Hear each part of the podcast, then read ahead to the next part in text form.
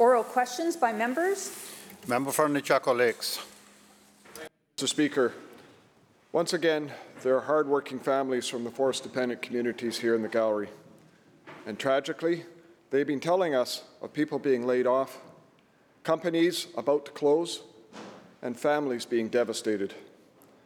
The Forest Minister's message of "don't worry, be happy" is not going over well with these families. The government admits their politically motivated policies will cost thousands of jobs. Thousands of jobs, and yet the minister will not release the details to these families if their jobs will be lost. And now we have a doubling of the unjust and punitive duties which will most assuredly cost more jobs in this province. Will the minister confirm how many jobs will be lost due to this double whammy? Minister of Forests. Thank you, Mister Speaker, and I thank the member for the question. And I too want to acknowledge the guests who are in the in the gallery today. And I, I do want to say that um, I we are moving ahead with revitalizing the forest industry. We are doing it in a way that not only is going to protect old growth in this province, which is something that we've all agreed on. I think every person in this House agreed with the re, the Uh, old growth strategic review that was tabled in this legislature um, last year. I think everybody agreed with, the, I mean, as the majority of the province agree, that we need to do something, and we need to ensure that we are protecting those rare and iconic trees from irreversible loss. We have also committed to working with Indigenous nations, another part of our visions for forestry, and we are committed to doing that. And we are committed to working with communities, with workers, with industry, to bring our forest industry into the twenty-first century. We will have supports in place for workers. We will have supports in place for families. We will have supports in place for communities. We know what it's like.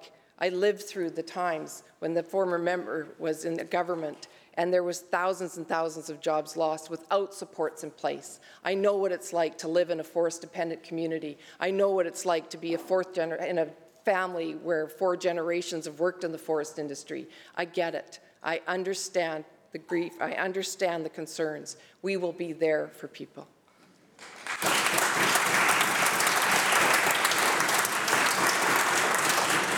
Member from Nechako Lakes, supplemental.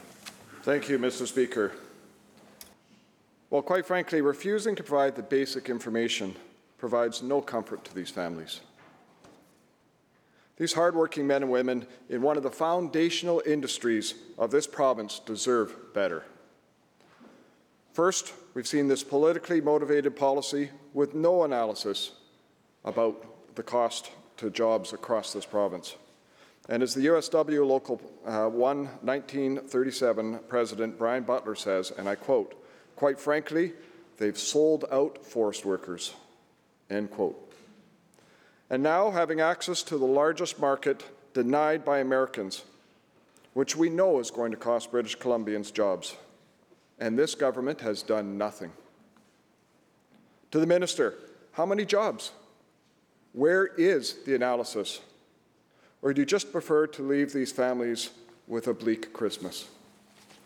Minister. Thank you, Mister Speaker. And what I prefer to do is not to fearmonger. I prefer to in- I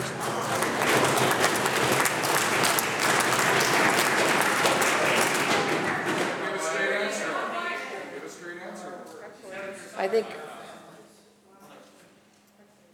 continue. Thank you, Mister Speaker.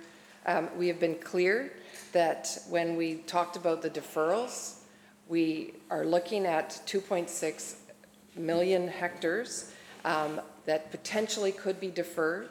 We are talking about potential job losses. If every area was to be deferred in the new year, we would expect about four thousand five hundred jobs to be lost. We have been very clear about that. That is a potential for job loss. It's not eighteen thousand. It's not hundreds of thousands. It's not, it is four thousand five hundred jobs could potentially be lost. And members. We will. Minister will continue. Thank you, Mister Speaker. We have been very clear with that, and we will have supports in place. We have also been very clear with that. We will have supports in place for workers, we will have supports in place for communities, for industry, and we have had industry reaching out to us. We have had industry who have said to us, that we understand the direction that you're moving in. We understand your vision. We agree it is time to bring the forest industry into the twenty-first century, something that should have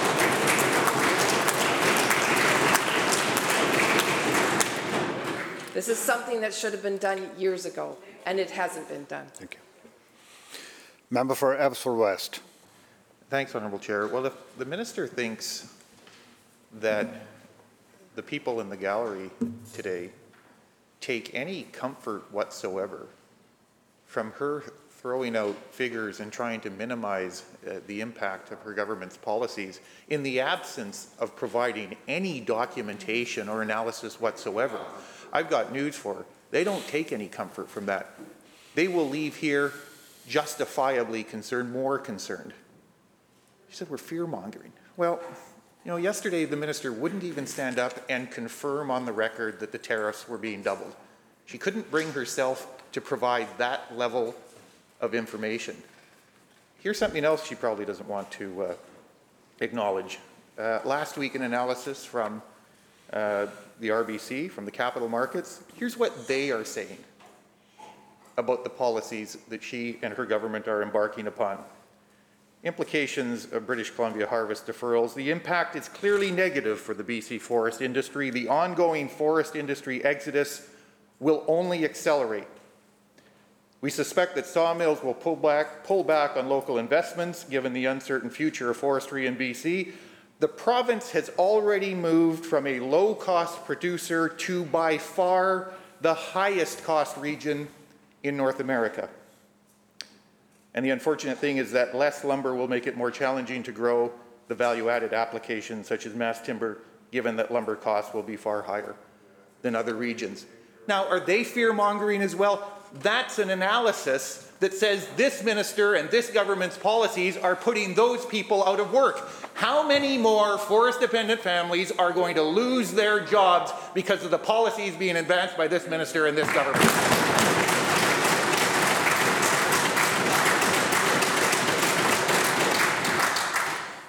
Minister of Forests.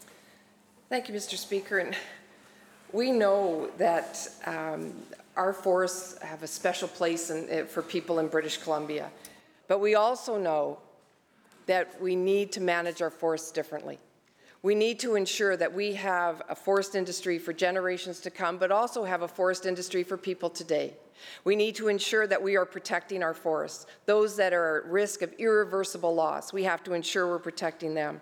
We have to ensure we have supports in place. And we are doing all of that. We are going to do it, and we are going to continue to do it. And I can only, I mean, I can continue to say it, but we are also acting on it. We are also working with Indigenous nations. We are working with industry. We are working with workers. We are going to reaching out to communities. We are doing that work to ensure that there are minimal effects, because we know what it is like. We know what it is like to lose jobs and not have any support. We know what it's like to lose jobs and not have a transition to retirement, not to have any support, to get some training so that you could learn something else. We know what that is like.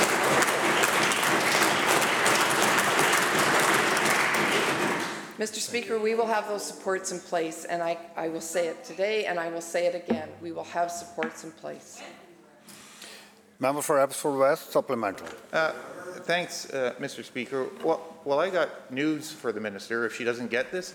The people here today, they don't want a bridge to, to retirement. They want to work in the forest sector in British Columbia.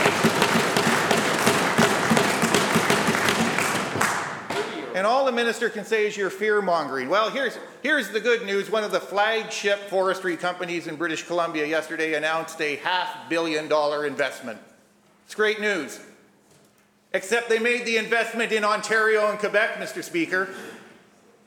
They didn't invest in B C. They made the investment there, and, and listen to the numbers. Oh, the members got lots of things to say. You should go out and talk to these people uh, after the session. Minister, members. One of British Columbia's flagship forest companies, in response to the policies introduced and advanced by this government, the absence of a softwood lumber agreement, Interfor's production will be as follows.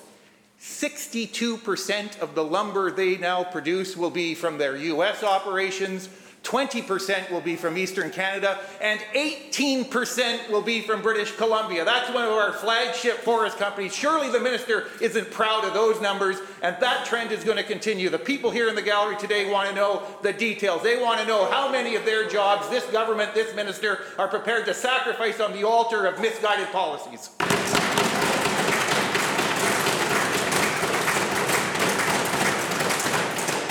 Minister of Forests. Well, thank you, Mister Speaker, and I'm glad the member referred to misguided policies, because that was the misguided policies under their government that led Interfor to do the investments across the line.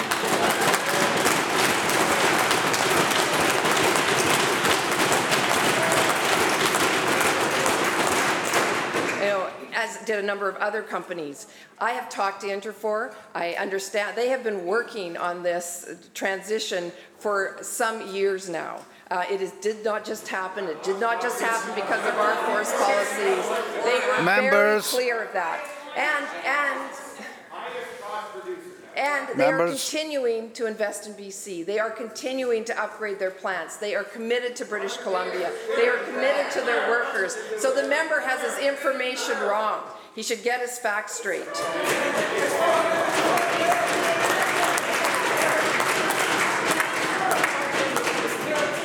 Order. We hear members. We hear every day. Members will come to order. Mister Speaker, I'm talking to companies, I'm talking to industry. They are continuing to want to invest in B C. They are committed to B C, and they are committed to workers. We are working together to bring the forest industry into the twenty-first century, something that government should have started years ago.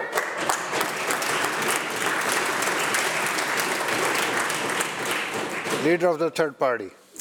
Thank you, Honourable Speaker. Earlier this week, the second quarterly report of the province's finances was released. It showed a deficit that wasn't as big as expected and a growing inflation rate.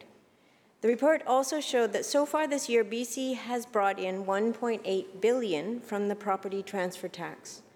That means that each time a house is purchased in B C, a slice of that profits the provincial government. And one point eight billion dollars is a lot of money. In fact, it's more than what has been raised in actual property taxes, which amounts to one point five billion dollars. B C is in a housing crisis, and a large part of that is due to the fact that we treat housing as a commodity, an investment. Housing is a way to make money, not a way to shelter families and communities. Housing prices for all types have increased by seventeen point one percent this year. So a home that would have sold for eight hundred thousand dollars last year would now go for nine hundred thirty-six thousand dollars. And by taking a cut of that growth in the property transfer tax, the government is profiting from the housing crisis. It's profiting a lot. Through you, Honourable Speaker, to the Minister of Finance, the provincial coffers are expected to profit to the tune of three billion dollars from the property transfer tax this year, but such a large reliance on a single revenue stream is, to quote the minister herself, a risk. What is the minister doing to diversify provincial revenues? Attorney General and Minister of Housing. Thank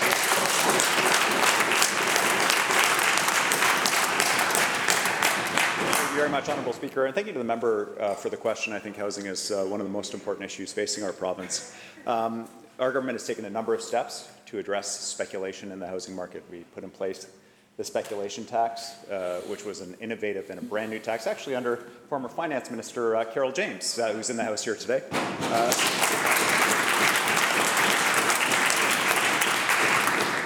Uh, a, a remarkable uh, and critical tax to say housing is not an investment. Housing is for people to live in. I noticed the members on the other side oppose that tax, continue to oppose it in their leadership debates. I hope they don't sit on this side to bring speculation back in. In the same way, we supported interventions to uh, to force the other government, when they were in power, to limit uh, foreign foreign investment in our housing market. We'll continue those measures. It is a risk to be dependent on this. I know the member's not suggesting we get rid of that tax, but we're trying really hard to shift housing into a situation where the supply that we have in the province meets the demand. We had about fifty thousand new British Columbians move to this province because of the opportunities that are here. We need the housing to support them. That's why we're working with municipalities, the Minister for Municipal Affairs. That's why B C Housing has two billion dollars going to workforce housing from this government as we build the housing bridge.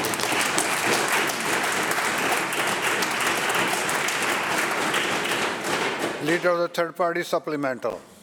Thank you, Honourable Speaker, and thank you to the Attorney General, Minister for Housing, for that response. However, uh, what I'm asking about is diversifying provincial revenues. While the province makes billions of dollars, one in three renters are worried about making next month's rent. B C has the highest rent in the country. Homelessness is on the rise. It takes the average British Columbian thirty-five years to save for a down payment. Racial inequality is being exacerbated. We're in a housing crisis, and this government is profiting from it with zeal. It looks like a conflict of interest to have a government making billions off a crisis they're supposed to be addressing. Our over-reliance on the revenue generated from the unsustainable housing market makes us vulnerable, especially as we use it to fund recovery from severe weather events that we're facing all year. Through you, Honourable Speaker, again, to the Minister of Finance, we need to have the confidence that this government is taking seriously the responsibility to diversify B C's economy. What is the Minister doing to diversify provincial revenue streams? Attorney General. Well, thank you, Mister Speaker. We are in the midst of the largest in-migration to British Columbia in thirty years, the Minister of Jobs just advised me. thirty years. So the, the member wants to talk about uh, diversifying the economy. What better evidence of how we're building an economy that works for everybody than, than people voting with their feet and coming to British Columbia? And we... We need to have the housing ready for them. We need municipalities to be building the supply that's there. B C Housing's partnering with them. The Minister for Municipal Affairs is working with them to expedite approvals processes, and it is working. The member suggesting that we're not acting on this, I don't understand it. Uh, as of, uh, of April twenty seventeen, the previous government had uh, about two thousand units of uh, affordable housing under construction or in development. As of February twenty twenty-one, nineteen thousand one hundred eight units uh, our government has.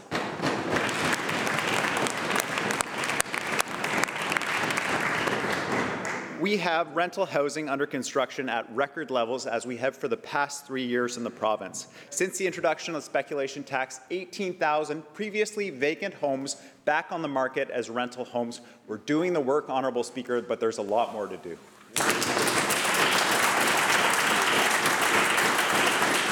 Member for Kamloops South Thompson. Uh, thank you, uh, Mister Speaker.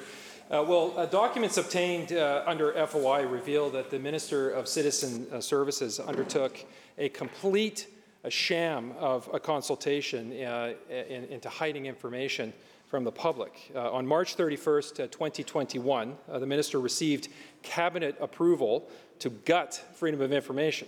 Her caucus briefing notes uh, confirm that every key element was decided before consulting with the Privacy Commissioner, before consulting with the public, and before consulting with the Indigenous peoples.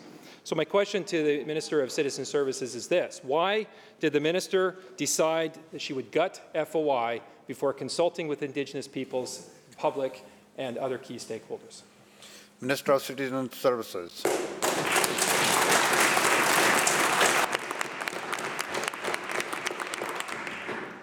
Thank you, Honourable Speaker, and I want to thank the member for the question. So uh, the, the Freedom of Information and Privacy of Protection Act has not been updated since twenty eleven. The legislation is outdated and it's not serving the needs of British Columbians. We've been contemplating changes to uh, the uh, FOIPA Act since twenty seventeen. There's been consultation ongoing since then, twenty eighteen, twenty nineteen, twenty twenty and twenty twenty-one. We've been listening to people. It is our role as government to listen to what's going on in people's lives. We've been hearing from businesses, from public bodies, from universities, from health authorities, from the tech sector, that the current legislation is out of date and that it wasn't serving the needs. It's not allowing them to be competitive, and it's not allowing Members. them to provide the services. Minister, continue. Thank you. And it's not allowing them to provide the services that people have come to count on during COVID nineteen.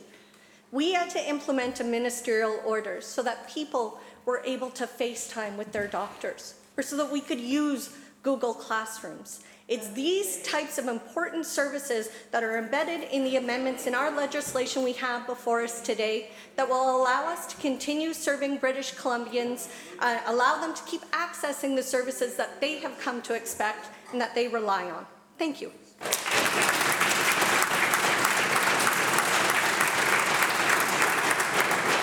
Member for West Vancouver, Capilano. Uh, thank you, Mister Speaker. Through F O I, the N D P's own decision note has revealed what many have suspected about their secret agenda for childcare. Bigger government, more bureaucracy, and members, bad... let's listen to the question, please. Members,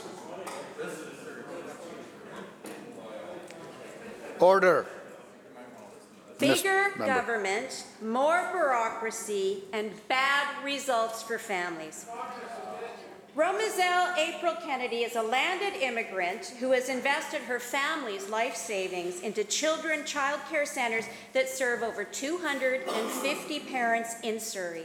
And she says, these are her words, quote, ninety percent of my sixty women workforce are members of a visible minority. The N D P is not only risking my livelihood, but that of all these minority women.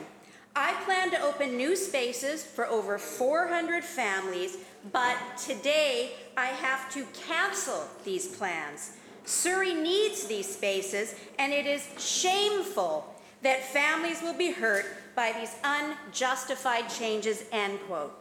So, Mister Speaker, will the minister explain why she is threatening the childcare spaces of these two hundred fifty families and tens of thousands of families across B C? Minister of Children and Family Development. Thank you very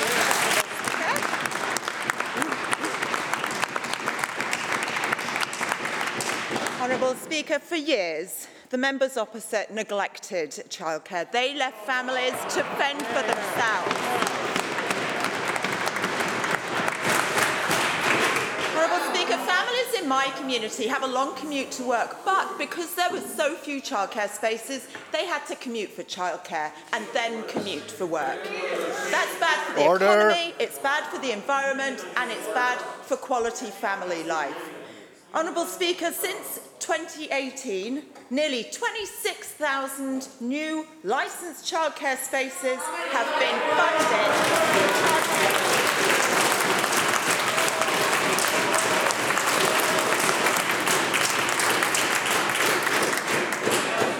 That is the fact. Minister, take a seat.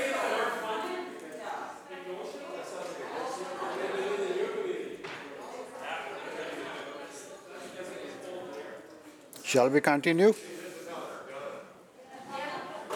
Minister will continue. Thank you, Honourable Speaker. That's the fastest childcare space creation in B C's history. We have funded more than double the number of spaces that the opposition funded in sixteen years. Honourable Speaker, I have families coming to Members. me in tears because they're now able to access childcare. That means they have better quality of life and they're able to go to work. And so we will continue investing in childcare.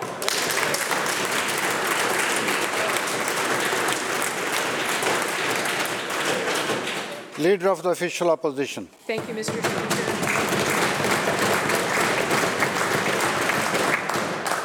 Mister Speaker, we began this session asking about how six hundred frail elderly British Columbians died in a heat dome. Through an F O I, we discovered the N D P had been warned about the dangers. We've asked about the delays and frustrations the residents of Lytton are feeling as they try to rebuild their lives after a devastating fire. And we hoped that the government would have learned lessons from these tragedies, but then the floods hit and it was clear that many of the same mistakes were being made again.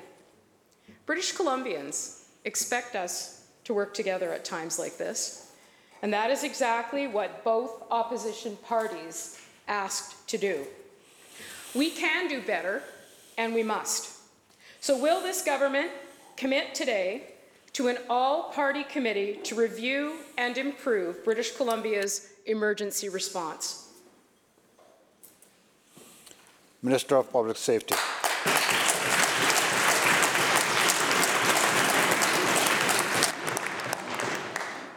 Thank you, uh, Honourable Speaker, and I appreciate the, uh, the question uh, from the member, and there is absolutely no doubt that the past um, twenty months have been more challenging than just about at any other period in the province's history. But if there's one thing that we have seen during that time is British Columbians coming together to, uh, to get through these challenges, whether it is communities pulling together, whether it's emergency services pulling together, whether it is all of us getting through pandemics, getting through floods, getting through fires, and we will continue to do that. In terms of our response and how we deal with that, we know that there are challenges ahead as we are facing uh, climate change and the reality of that and the impacts, and we've seen that in fires, we've seen that in floods. It's one of the reasons why since, in, since twenty seventeen uh, we started to make changes to do just that. It's why we're undergoing the largest overhaul of the Emergency uh, Protection Act Uh, in this province's history uh, since it was introduced in nineteen ninety-three. That work has been ongoing for more than a year and will continue to ongo, with legislation expected in the fall of this year, or sorry, the fall of next year. Uh, the leader uh, has raised questions about alerting, and we have said also in this House, there are going to be significant improvements uh, in terms of our capacity uh, online for next summer. There is additional work that will no doubt have to be done. Uh, and it may well involve the ability of all members of this House to participate uh, through committees to, de to, to, to work on some of those, on some of those issues. But what I can tell you, the priority of government right now is to ensure the well-being of British Columbians impacted by these disasters, to work on the recovery, to get this province up and running as quickly as possible, as soon as possible, and as safely as possible.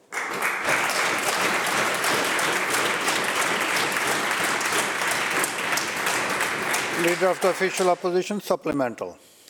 Well, thank you very much, and I don't think there is a single person in this House or probably in British Columbia that would disagree that British Columbians are resilient. They've come together in times of crisis that include wildfires, they include a heat dome, floods, you name it, British Columbians came together. What is astounding to me is the fact that there is such reluctance or fear to actually do things differently in this legislature. I have no idea why the government resists the offers of both opposition parties to step up and behave in a way that shows British Columbians we are prepared to tackle tough issues together. And let's look at why that might be even more important to members on the government side, because in the mandate letters to every single cabinet minister on that side of the House, it says, and I quote, "That means seeking out, fostering, and championing good ideas regardless of their origin," end quote. Those are the words of the Premier of British Columbia. And it's not just floods, and the minister knows that. When we think about reconciliation, it is one of the most significant challenges of our time. And all of us were devastated, devastated, when we learned of the confirmation of unmarked graves, not just in Kamloops, but across our province and country. And even more devastating when we think about what we could do together. In British Columbia today, an average of six people die as a result of an opioid crisis. It is a crisis that is unprecedented in our province. The leader of the third party and myself months ago said to this government, "We want to work with you across party lines." How on earth could that be seen in a negative light? The Premier said, "That means seeking out, fostering, and championing good ideas regardless of their origin." Look across the aisle. It's time to show British Columbians we can actually do business differently. We can be better together, and we must be. So, to the Deputy Premier, when will the government recognize the importance of sending that message to British Columbians, especially at times like this? Whether it's related to the pathway to reconciliation or to deal with the opioid crisis in British Columbia. We call on the government today, both opposition parties. We want to work across party lines on those two critical issues, as well as look at emergency response. Will the government honor the Premier's words and ensure that we can work together across party lines?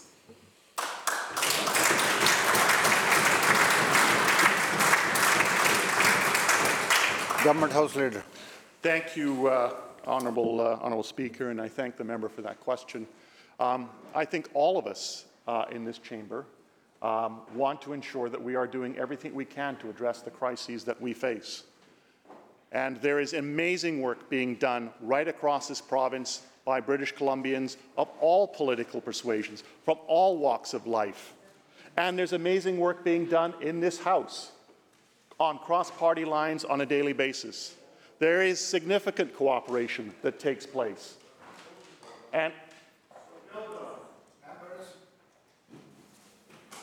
in touring disaster sites, for example, whether it has been fires or in floods, we have brought along members of the opposition. And I, I, and I, there's a serious question the member raised, and I really appreciate it. But I will also remember, I will also remind members, particularly new members on that side of the House, there was a time when you guys sat on this side and you didn't do things like that. Uh, yes, it is. Yeah. Members. And we'll, I, I, I, that we'll listen the, to the that, answer. And I, I only say that not to be the focus of my, my response, but to make this point. Absolutely, there are opportunities to, uh, for, for, for cross-party cooperation. Members, we heard you already. And if, That's you had a pay, and if you listened to my, my answer to the first question, I, you would have heard me say, I think there is opportunity to do just that. And I don't see any reason why we cannot do more. Uh, uh. Member for Caribou North.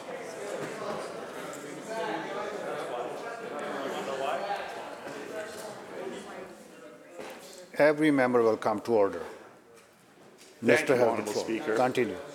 Thank you, Honourable Speaker, because when committees are put together, they are done in the context of a terms of reference, in terms of a project, in terms... You know, Honourable Speaker, it's pretty clear. Uh, I'm trying to tell them that, yeah, there's opportunities, but what I'm getting is sort of partisan rhetoric back, uh, which tells me that we're lost. This is the last. This is the last day of this session. There will be opportunities for committees to be struck when we come back to the House in February, and I look forward to it.